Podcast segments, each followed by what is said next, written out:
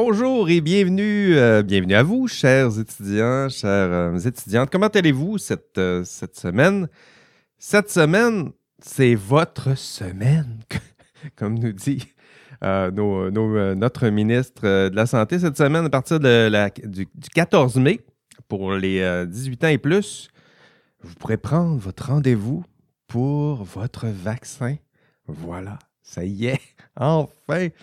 Euh, pour moi, c'est jeudi que je vais avoir ma première dose. J'ai bien hâte. J'ai mis mon t-shirt aujourd'hui pour me préparer tranquillement à ce qui, ce qui s'en vient. L'été s'en vient, chers amis. L'été s'en vient. On lâche pas. Là, puis, euh, je pense qu'on va avoir un, bel été. Bienvenue à votre deuxième classe euh, virtuelle synchrone en direct. Hein. vous l'avez vu la semaine passée. Euh, j'ai publié, euh, ben, on a eu un épisode en direct euh, mardi, puis vendredi, j'ai publié l'intro du module 2. donc, nous avons abordé toutes sortes de de beaux thèmes, ben, le vocabulaire, entre autres, le déontologisme, éthique de la vertu, conséquentialisme. Tout ça, vous devriez être un peu plus, un peu plus à l'aise, je dirais, avec ces concepts-là. Euh, sinon, ben, allez écouter euh, déjà l'introduction euh, du, module 2. Ça vous permettra de vous, de vous familiariser avec éthique, déontologisme, éthique de la vertu, conséquentialisme, tout ça, ça, ça, devrait éventuellement, peut-être pas encore, mais d'ici la fin de ce cours, lorsque vous aurez pris le temps de passer à travers le, module 2, ben, vous devriez éventuellement mieux maîtriser ces différents concepts. Donc, bienvenue à votre euh, troisième épisode euh, du podcast été 2021. Bienvenue à ceux et celles qui ont aussi choisi la, la voie du, euh, podcast. il y en a plusieurs qui sont en classe aujourd'hui synchrone. On est une, trentaine en classe synchrone. Puis, ben, j'ai noté une trentaine d'étudiants qui écoutent en podcast.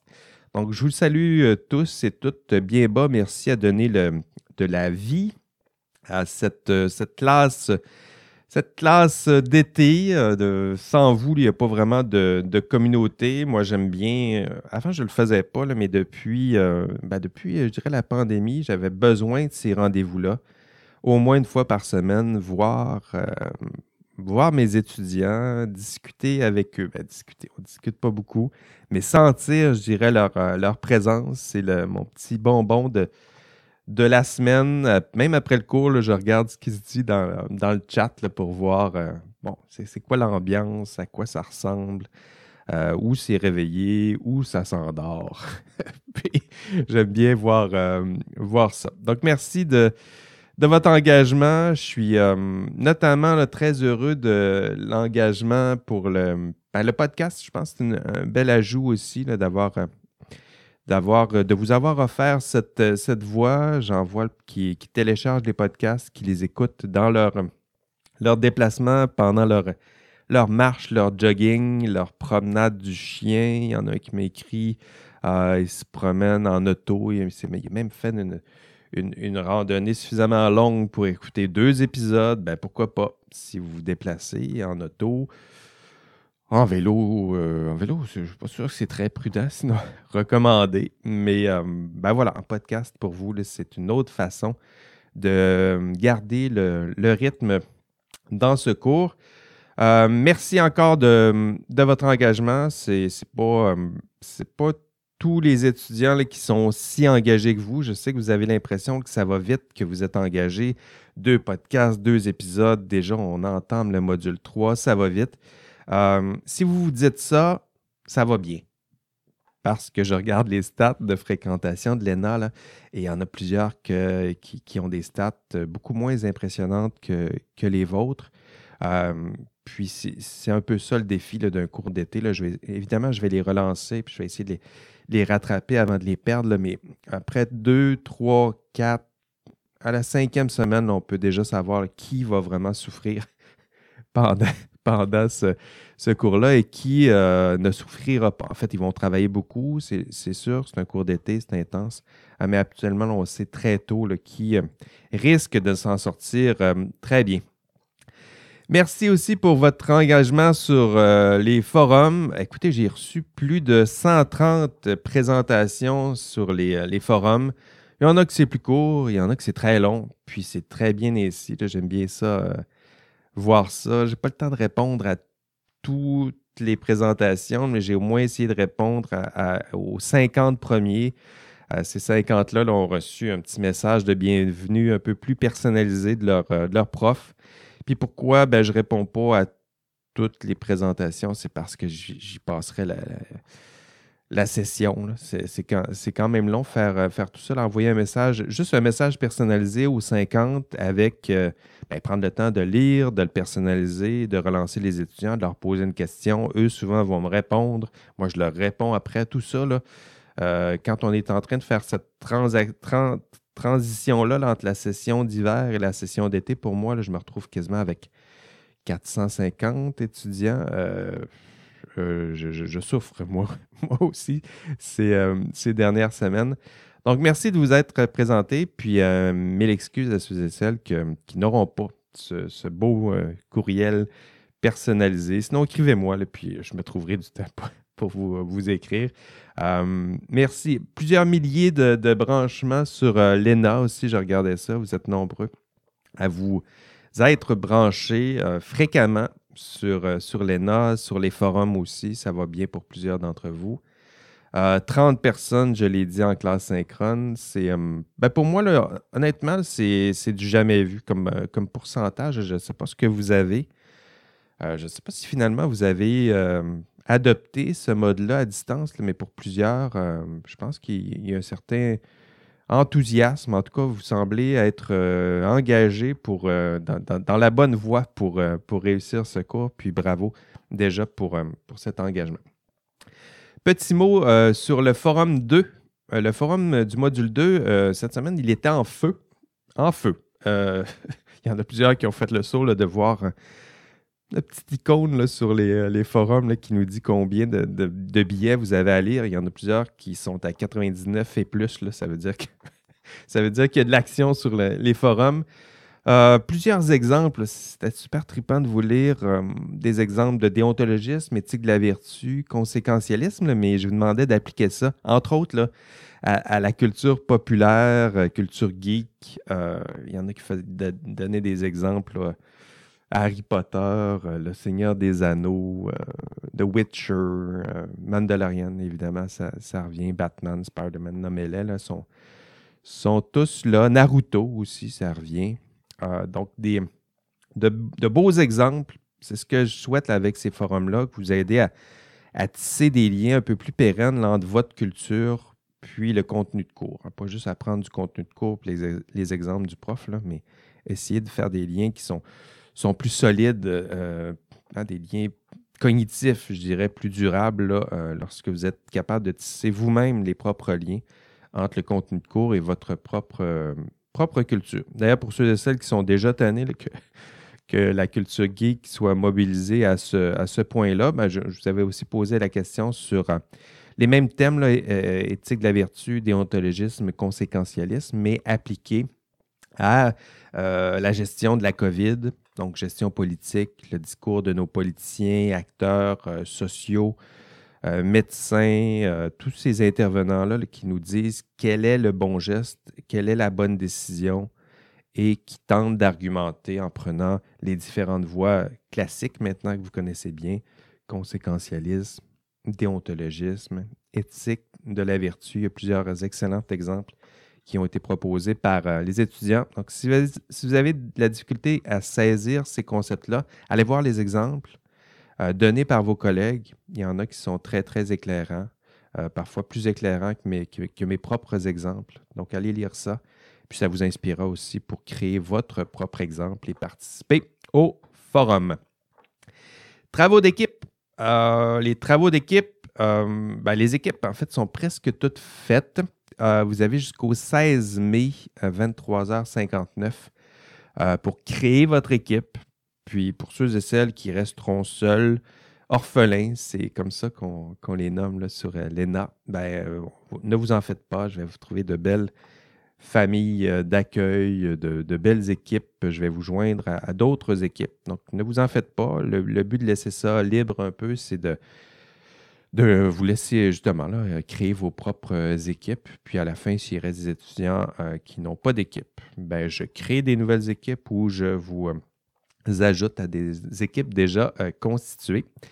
N'oubliez pas de partager votre principal document euh, Google Docs, idéalement, mais il y en a d'autres qui utilisent toutes sortes d'autres plateformes. Euh, moi, je suis très à l'aise avec les autres plateformes. Euh, l'important, c'est d'avoir un document partagé avec votre prof et mon auxiliaire, Catherine. Donc, avec Catherine et moi, vous nous partagez un document ou une équipe, ce que vous voulez. on veut faire un suivi de ce qui se passe sur vos travaux d'équipe. Euh, c'est important. Ben, de mon côté, le voir comment tout ça progresse, éviter les plagiats aussi, en me donnant accès aux documents, à l'historique, on voit un peu ce qui se passe. D'ailleurs, je disais à, Catherine un, peu plus tôt que ce genre de processus-là m'a aussi permis de résoudre un cas de plagiat euh, à la dernière session à une équipe qui euh, s'était fait prendre à plagier, c'est-à-dire que dans le dernier document remis officiel en PDF, il y avait un beau paragraphe euh, que c'était clairement pas eux qui, avaient produit parce que j'avais trouvé le même paragraphe sur Internet. Puis à rebours, les, ben, moi j'ai fait une plainte en bonne et due forme, comité de discipline, vice-doyen aux études. Puis euh, les étudiants me, réécrivent en disant ben, le, document, euh, c'est le document final PDF, mais c'est une erreur de, transformation PDF parce que la, la, citation, elle était là. Puis d'ailleurs, vous pouvez la retrouver dans notre fichier partagé dans notre document partagé. Puis effectivement, je suis retourné voir dans l'historique, voir euh, le document en question. Puis effectivement, la, citation était là, la référence était là, euh, ce qui nous a permis, euh, à notre grand soulagement, ben, aux étudiants évidemment, mais à tous ceux et celles qui sont impliqués dans ce genre de, situation-là, de mettre fin à la plainte et, d'arrêter le processus en tant que tel et de résoudre et de, se donner à tous un plus, plus bel été. Euh, donc, ça aussi, ça, sert à ça. Hein, moi, j'aime bien euh, intervenir ou voir la progression des travaux. Je préfère de loin euh, ce, genre de formule que de simplement vous sanctionner à la fin de la session, là, juste sur le produit final. Hein, des fois, c'est intéressant pour vous d'avoir nos rétroactions, ben, justement, en donnant accès à ce, document-là.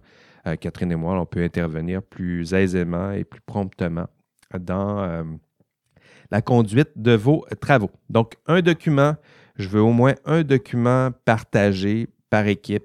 Vous pouvez utiliser le genre de, d'équipe Teams. Il y en a qui travaillent sur Teams en ce moment, beaucoup même. C'est correct aussi. Euh, Discord, Discord peut-être pour nous ajouter à des équipes, euh, mais ça me prend un document où je vois des traces euh, de ce qui se passe.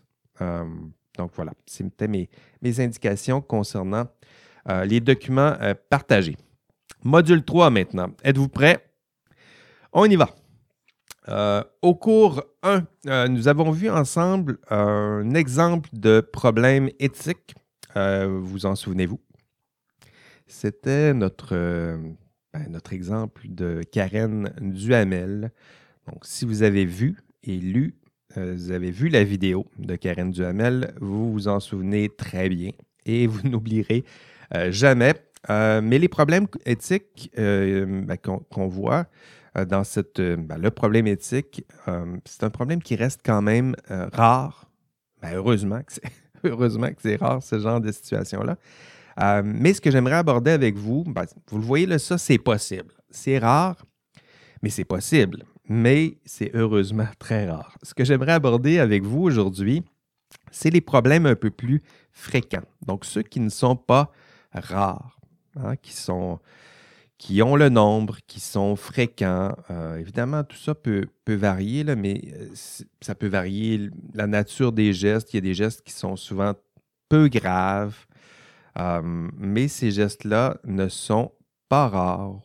Hein, ils sont plutôt même assez fréquents et c'est surtout ce genre de problème que j'aimerais explorer avec vous. Hein. Ce, sont des, des, problèmes qui sont pas suffisamment grave pour être euh, dénoncé et encore moins sanctionné.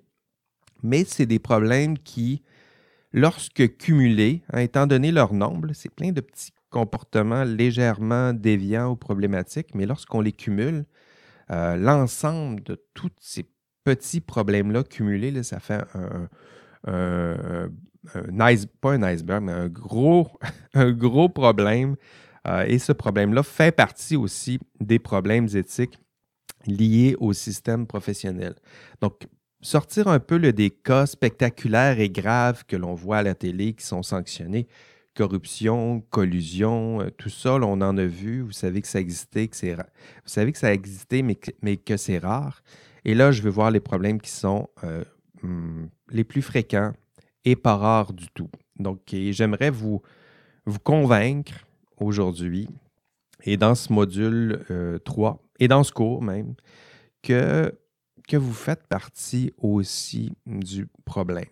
Euh, donc ça, c'est peut-être le passage intellectuel le plus euh, délicat et difficile. Vous démontrez que vous faites aussi partie du problème, que vous êtes aussi sujet ou sensible, ou fragile, vous avez certaines failles et que vous pourriez vous aussi commettre à une, deux, trois, quatre, cinq reprises ce genre de petits comportements-là qui peuvent être nuisibles pour euh, l'ensemble du système.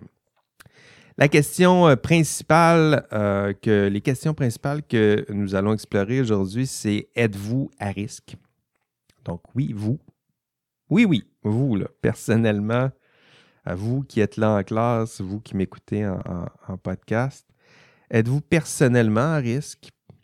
Euh, sommes-nous collectivement à risque en tant que groupe, les professionnels, les étudiants en sciences et génie qui seront éventuellement des professionnels?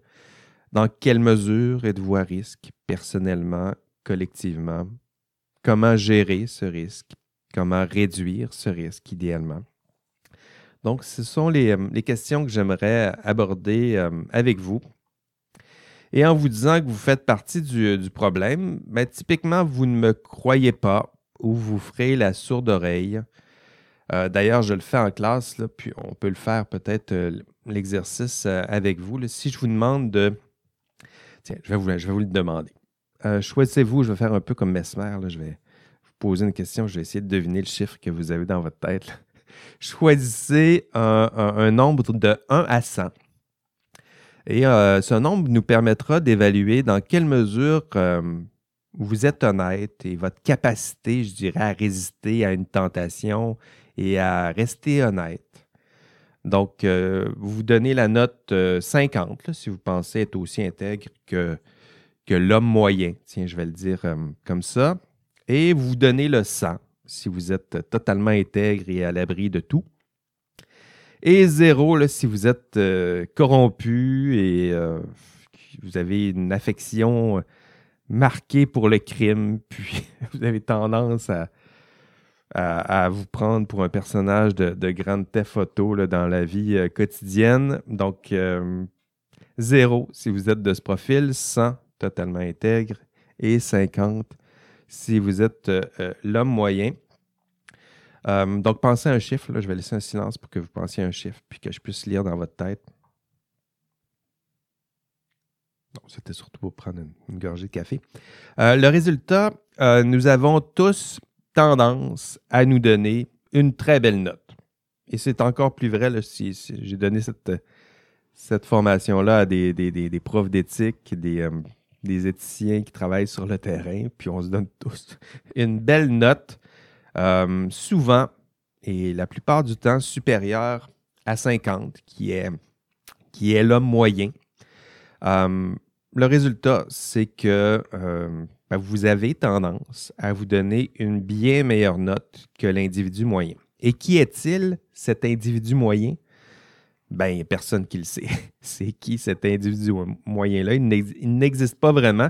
Mais ce qui est important, c'est que vous pensez légèrement supérieure à la moyenne. Je pense que c'est ça le constat qui est le plus intéressant. On se pense légèrement plus intègre, plus honnête, plus résistant, plus euh, qu'on aurait une capacité de résistance plus forte à certaines pressions, euh, qu'on serait légèrement plus à l'abri de risques qu'on reconnaît pourtant euh, aux autres. Donc, ça, c'est la, première statistique que, je voulais vous montrer. Donc, euh, vous avez tendance et nous avons tendance. Vous irez voir les résultats. Là, je vais, d'ailleurs, je vais vous poser cette même question-là sur le, sur le module 3. Il y a des, il y a des, sondages qui sont ouverts. Je vous invite à y répondre, à y répondre honnêtement. Puis on verra le, résultat de tout ça. Euh, l'effet, euh, il y en a plusieurs qui pourraient l'associer à ce que un effet que vous connaissez sûrement qui s'appelle l'effet Dunning-Kruger, euh, donc qui, qui a un effet qui mesure pas seulement en, éthique, qui, qui a démontré que les personnes ont tendance, les personnes en fait les moins compétentes ont tendance à surestimer leurs compétences. Puis les personnes les plus compétentes ont tendance à sous-estimer leurs compétences. Hein. Donc, euh, vous êtes nouveau dans un bureau, vous êtes nouvellement ingénieur, euh, arpenteur géomètre, vous pensez tout comprendre, puis là, tout à coup, vous surestimez vos compétences. Puis l'autre qui a 40 ans d'expérience, à toutes les fois que vous lui demandez un avis, il est hésitant, il voit les risques, puis il est incertain, puis euh, il doute de ses propres compétences. Euh, c'est un peu, un peu ça, l'effet Dunning-Kruger. Au début du cours, gageons que vous surestimez vos compétences en matière d'éthique. Comme nous tous, d'ailleurs, je le disais, on a tous tendance à surestimer un peu nos compétences, notamment en matière d'éthique. Mais à la fin du cours, j'aimerais que vous sous-estimiez vos compétences Hein, vous aurez sûrement garanti, peut-être avez-vous déjà ressenti euh, ce sentiment-là avec la vidéo de Karen Duhamel, ben, ressentir l'impression d'être euh, encore mal outillé pour affronter les problèmes éthiques qui sont liés à l'exercice de votre profession. Puis ce sentiment de n'être pas encore suffisamment compétent euh, pour résoudre ces problèmes, ben, ce sentiment-là de, de n'être pas encore suffisamment compétent, ben, ce sera un bon signe. Moi, je le vois comme ça. Le signe que vous avez minimalement reconnu vos propres incompétences et lacunes, puis que vous êtes prêt à apprendre. Je pense que c'est pour un pédagogue, c'est super important de, mentionner ça très tôt dans le cours, vous faire ressentir ce, ce manque-là, parce qu'une fois que le manque est ressenti, c'est plus facile de, tenter de combler ce, manque-là. Donc, euh, tranquillement, vous démontrez, notamment à la fin de ce cours, que vous avez certaines failles et incompétences, mais à partir de là, que vous êtes prêt à apprendre, à progresser, à vous améliorer, puis euh, individuellement, mais aussi collectivement. Mais pour l'instant, ben, vous vous surestimez, puis vous surestimez encore plus, non, pas encore plus, mais vous surestimez aussi le groupe. C'est-à-dire que, euh, ça aussi, je la pose comme question. Euh, pensez-vous que vos collègues sont meilleurs que l'homme normal? Ben, on a tendance à surestimer les membres de notre propre groupe, ceux qui nous ressemblent, que ce soit euh, au travail ou même physiquement. on a tendance à ceux qui partagent le même lieu, les mêmes valeurs, le même, le même parcours, je dirais, on a tendance à surestimer leurs compétences. Et en plus, bien, vous avez tendance à surestimer vos propres compétences par rapport à ce groupe. Donc, euh, tout ça, c'est des belles, des belles surestimations des, euh, des compétences.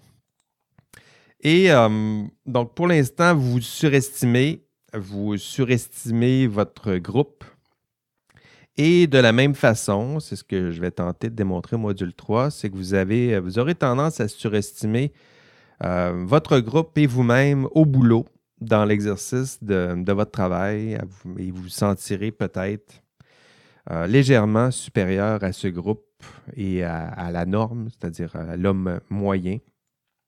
Et c'est tout ça qui a des... Euh, je dirais que c'est cette surestimation là, qui, a des conséquences réfléchissez-y euh, un peu, là, c'est quoi les, les, conséquences qui sont liées à cette surestimation? Quels sont les risques qui sont associés à cette surestimation collective et, individuelle? Peut-être faites-vous le. Peut-être. Euh, peut-être pour simplifier, faites euh, la, transposition avec une surestimation euh, technique. Disons que vous surestimez la capacité de résistance au vent de telle structure. Euh, il y a des risques qui sont associés à cette mauvaise estimation, à cette surestimation. je vous invite à faire cette transposition-là aussi en matière d'éthique. Mais d'abord, euh, vous démontrez que vous avez des, euh, failles et ça, fait partie de ma démonstration aujourd'hui et euh, de ma démonstration dans le module 3. parce que, et je le fais très tôt dans ce cours, parce que la, la, conséquence à cette surestimation individuelle et collective, c'est la fermeture au dialogue. Hein, quel dialogue peut-on entretenir avec une personne qui, croit savoir, euh, qui croit savoir ce qui est bien, euh, qui ne doute plus, euh, qui, aborde ce cours en disant Bon, je sais pas mal ce que, ce que je pense de, l'éthique, puis, puis je sais ce qui est bien, puis c'est les autres le problème. Qu'est-ce qu'on peut apprendre? Comment peut-on dialoguer avec une personne qui se place dans ce genre de, de position? Euh, est-ce qu'on peut changer, pensez-vous, un professionnel ou des professionnels? Si ces derniers ont adopté cette, euh, ben, cette position de la non-remise en doute? Euh, comment discuter avec eux? Ben, ça devient vite un, vrai problème au, au, dialogue. Et cette forme de surestimation a d'autres conséquences collectives, individuelles et nous les verrons euh, en classe, entre autres, dans l'enregistrement de cours. Euh, donc, je le disais, cette surestimation, ce n'est pas seulement le propre euh, de l'éthique. Cette surestimation ben, peut être transposée à bien d'autres domaines. quel est le trait commun, pensez-vous, entre je sais pas, la, conduite automobile, euh, texter au volant, fumer la cigarette, euh, la COVID, ben, c'est que euh, statistiquement, nous savons qu'il y a des risques associés à ce genre de comportement. mais typiquement, nous nous sentons un peu plus à l'abri des risques que les autres. Hein. On reconnaît le risque pour autrui, mais on a de la misère à reconnaître ce risque pour soi-même. Hein. le, véritable danger, euh, c'est souvent notre, euh, je dirais, notre entêtement à nier que nous sommes, nous aussi, sensibles à, ce risque. Et la solution, ben, c'est de commencer avec la, la reconnaissance de, cette faille, de nos propres failles.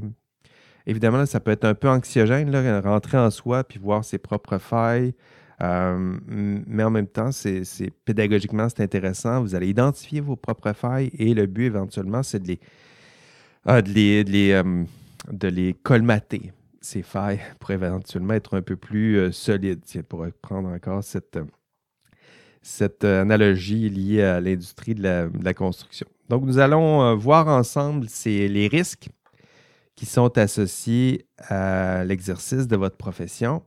Et je vous en prie, lorsque vous aurez reconnu ces risques et reconnu que vos pairs sont sensibles à ces risques, ben, faites un effort supplémentaire en admettant que peut-être que à quelque part, vous seriez vous aussi, euh, vous ne seriez pas vous aussi à l'abri de, ce risque.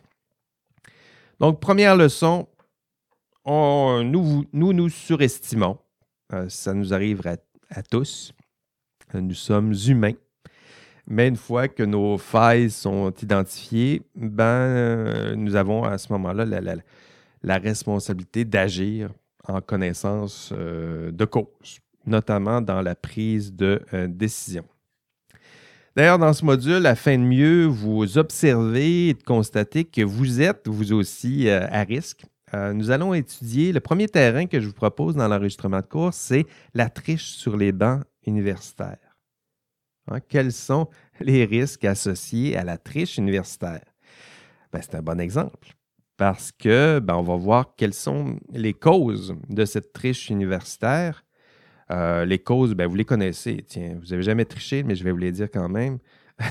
pression de performance, manque de temps, manque de formation, des objectifs qui sont trop élevés, difficulté de la tâche, manque de compétences, influence des pairs, évidemment. ça, va, ça va revenir dans le contenu de cours. Et euh, dans quelle mesure êtes-vous à risque dans un contexte de triche universitaire? Ben, ultimement, ce qu'on va voir aussi dans cet enregistrement de cours, c'est que ben, ces, pressions, ces risques, euh, ben, on, risque de se reproduire dans l'exercice de votre profession. Hein, pensez-y. Pression de performance, pensez-vous tout à coup que ça va se mettre à diminuer? Manque de temps, Pensez-vous avoir plus de temps lorsque vous allez exercer la profession? Pas vraiment? Manque de formation? Avez-vous la formation suffisante nécessaire? Allez-vous l'avoir à la semaine 1 d'exercice de la profession? Euh, des objectifs élevés, des pressions diverses, euh, des tâches diverses, euh, des tâches à accomplir pour lesquelles vous n'avez pas nécessairement été bien formé. manque d'encadrement, manque de soutien, influence des pairs, donc, ce qui se passe dans un milieu risque de se reproduire dans un autre milieu. Et pour ceux qui sont en, classe synchrone, vous voyez, euh, il y a des chiffres qui apparaissent en ce moment à l'écran. Ce sont des chiffres qui font frémir, je dirais, le vice-doyen aux études à, chaque fois que je lui présente ce genre de risque. D'ailleurs, le tableau ici, il faut je le remette à, jour. il date de l'hiver 2019, mais gageons que ça n'a pas nécessairement diminué. Euh, je demande à mes étudiants, avez-vous déjà triché en classe dans un cours universitaire ou dans un cours au cégep, dans un travail ou un examen? Puis, euh, ben, les, étudiants, ben, c'est un sur deux euh, qui confie avoir déjà triché à l'université dans son programme en sciences et génie. Donc, la moitié. Et ça, c'est la moitié qui me font suffisamment confiance pour me confier qu'ils ont déjà triché. Gageons que ce pourcentage-là est peut-être légèrement supérieur à la moitié. Hein, et euh, en ce moment, dans ce groupe, ce que ça veut dire, c'est qu'en ce moment, la moitié de ce groupe a déjà triché au moins une fois dans un travail ou un, examen universitaire. Euh, la moitié. Donc, évidemment, c'est l'autre moitié. Ce n'est pas ceux qui écoutent le podcast en ce moment ou qui m'écoutent en classe synchrone. C'est l'autre moitié qui a déjà triché dans un cours ou un examen euh, universitaire. Donc, un sur deux a déjà triché. Puis, un sur deux ben, risque de tricher, entre guillemets, dans l'exercice de sa profession hein, pour les mêmes raisons, les différentes pressions, les différentes. Euh, les différentes failles et, euh, et, risques que nous avons cités un peu plus tôt. Et gageons que, euh, que tous ces étudiants qui trichent ben, se disent et se croient intègres et honnêtes. En fait, ça aussi, ça fait partie du problème. Euh, la majorité, la grande majorité des petits manquements, des petites triches ordinaires sont commis et commises par des gens qui se disent et se croient honnêtes. Donc, ce n'est pas, pas le lot des criminels, ce qu'on aborde aujourd'hui, c'est le des gens comme vous et moi qui se disent et se croient honnêtes et qui pourtant ben, trichent dans des travaux, dans des examens et aussi, euh, il va y avoir une transposition dans l'exercice de la profession. Donc, cette triche est importante les risques associés à la triche universitaire, leurs causes seront sensiblement les mêmes, du moins c'est la, démonstration que je vais tenter de vous faire dans ce module 3, sont sensiblement les mêmes que ceux rencontrés dans l'exercice du travail et de votre profession. Donc, pression de performance, manque de temps, manque de formation, objectifs élevés, euh, que j'ai nommé aussi influence des pairs, pression d'autorité, ça reviendra. Et euh, bon, euh, dans quelle mesure êtes-vous à risque dans un tel contexte? Êtes-vous à risque en ce moment?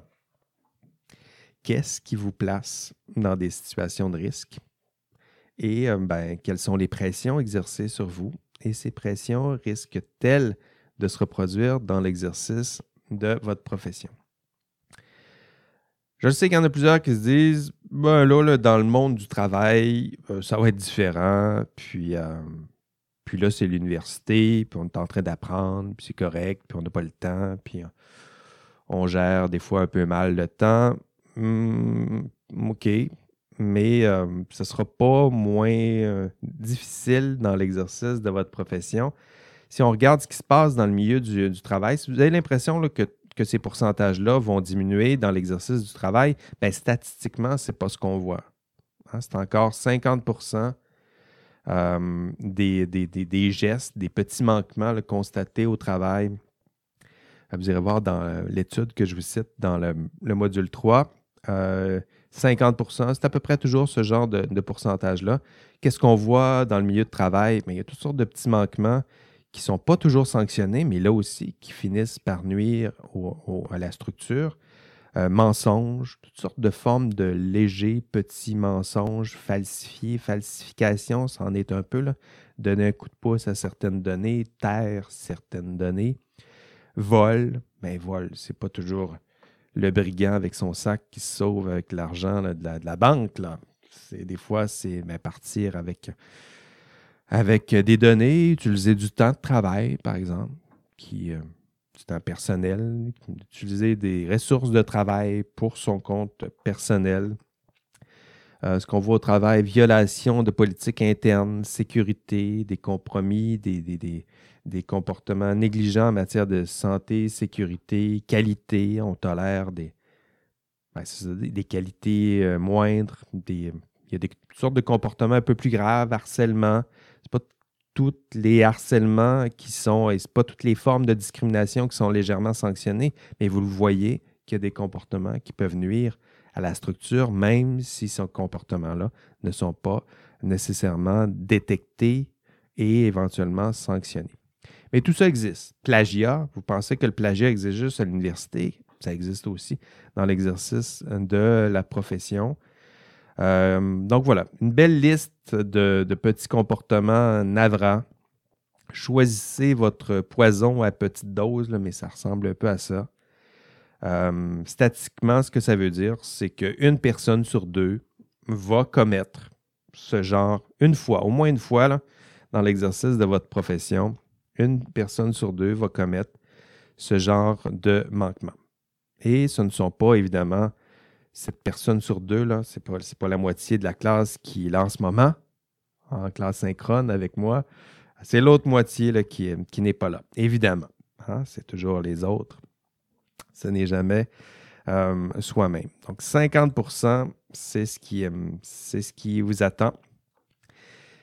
Pédagogiquement, c'est un constat qui est important.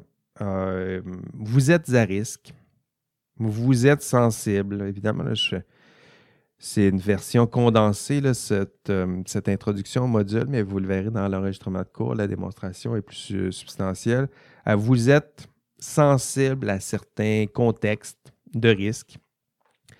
Euh, vous avez déjà pris de bonnes et moins bonnes habitudes en matière de gestion de ces différentes pressions et contextes de risque. Et en plus, ben, en matière d'éthique, ben, vous n'êtes pas nécessairement compétent en la matière. Désolé de vous le dire aussi euh, abruptement. Euh, vous connaissez mal les règles, les normes associées à votre milieu de travail, euh, les attentes, les obligations associées à votre rôle. Vous pensez compétent, mais vous n'êtes pas très compétent. En fait, moi, je le vois tranquillement, surtout au début de cours. il y a toutes sortes de confusions. C'est quoi le code? À quoi ça sert un ordre professionnel? Tout ça. Il y a plusieurs, euh, plusieurs zones de confusion. Mais pédagogiquement, le constat de vos propres failles est, important. Le constat de vos manques de compétences en la matière est important parce que si vous croyez à l'abri du risque, euh, ben moi, je vais perdre mon temps dans ce cours et je n'aime pas perdre mon temps. Comme vous, je n'aime pas perdre mon temps. Euh, par contre, si vous acceptez d'ici la fin de ce module et d'ici la fin de ce cours, si vous acceptez l'hypothèse que vous avez personnellement et collectivement des failles, que vous êtes personnellement à risque, ben alors on pourra travailler ensemble et vous pourrez travailler ensemble pour trouver ensemble des pistes de euh, solutions. Euh, cette démonstration de vos failles individuelles et collectives, euh, ben, je, l'entame dans le module 3, mais je vais la poursuivre. Hein. Au module 3, on voit, vous avez tendance à surestimer votre propre intégrité morale. Donc ça, on en a fait un bout ensemble. Module 3, toujours, vous avez déjà triché et vous le ferez encore et pour les mêmes raisons. C'est toujours dans le module 3. Module 8, on va voir ensemble, vous avez tendance à être plus loyal envers votre employeur qu'envers votre ordre professionnel. Donc, ce qu'on appelle le conflit de loyauté, on va voir ça au module 8. Euh, donc, le fait que vous portiez deux chapeaux, le chapeau d'employé, donc allégeance à votre employeur, mais aussi euh, le, chapeau de professionnel et donc allégeance à votre ordre professionnel. Module 9, on va voir ensemble euh, une autre faille vous avez tendance à privilégier vos intérêts personnels et ceux de vos proches et de vos semblables, et au détriment des intérêts qui sont davantage liés à votre rôle ou à l'exercice de la profession. Donc, ce qu'on va appeler le conflit d'intérêts au module 9, c'est exactement ça. C'est une faille, elle est là, nous sommes humains et nous avons tendance à privilégier notre propre intérêt ou ceux de nos proches euh, or, dans l'exercice de votre profession, on vous demandera de sacrifier cet intérêt personnel-là au profit d'intérêts autres qui sont liés à l'exercice de votre rôle et euh, à votre rôle en tant que professionnel. Donc ça, c'est un sacrifice important, difficile, surhumain, tiens, pour reprendre euh, le, super héroïque, tiens, on va le dire comme ça, sacrifier son propre intérêt au profit d'intérêts autres Module 10, on va voir euh, deux autres failles. Vous avez tendance à vous plier à l'autorité? Ben oui. Euh, peu importe la forme d'autorité d'ailleurs. Ça fera partie de notre démonstration module 10. Quel est votre rapport à l'autorité et dans quelle mesure résistez-vous ou non à des pressions qui viennent de l'autorité en place? Module 10, vous adoptez généralement le comportement de vos collègues. Hein, c'est ce qu'on va appeler la pensée de groupe au module 10. Dans quelle mesure êtes-vous sensible ou faillible lorsqu'une pression est exercée par vos pairs, votre groupe, vos semblables? Donc, chacune de, ces tendances crée des problèmes et le cumul de ces tendances crée euh, des problèmes qui sont davantage d'ordre systémique et organisationnel. Et c'est à ce problème plus large que c'est ce genre de problème plus large que nous allons euh, nous attaquer euh, d'ici la fin de la session. OK, module 3. Quoi faire maintenant euh, cette semaine? Cette semaine, ben, vous êtes venu en classe nous rejoindre. Bravo. Vous êtes là en classe virtuelle. Vous allez écouter le podcast. Bravo. Vous allez visionner l'enregistrement de cours. J'en ai parlé à quelques reprises où je, reprends les mêmes thèmes. Je vais sûrement radoter des mêmes choses. Puis c'est pas grave. Ça fait partie de la pédagogie de hein, se faire répéter, euh, explorer différentes voies pour, euh, pour apprendre. Répondez ensuite aux trois petits sondages. Donc, je vous, en avais parlé. Il y a des sondages où je vous pose à peu près les mêmes questions, mais euh, répondez-y honnêtement. Euh, ben, ce serait absurde de, répondre euh, malhonnêtement à un sondage sur l'intégrité et l'honnêteté. Mais en tout cas, ça serait, ça méta. Je vous laisse, vous laisse juger de votre comportement. Euh, consultez et lisez le PowerPoint que j'ai associé à ma présentation en, classe.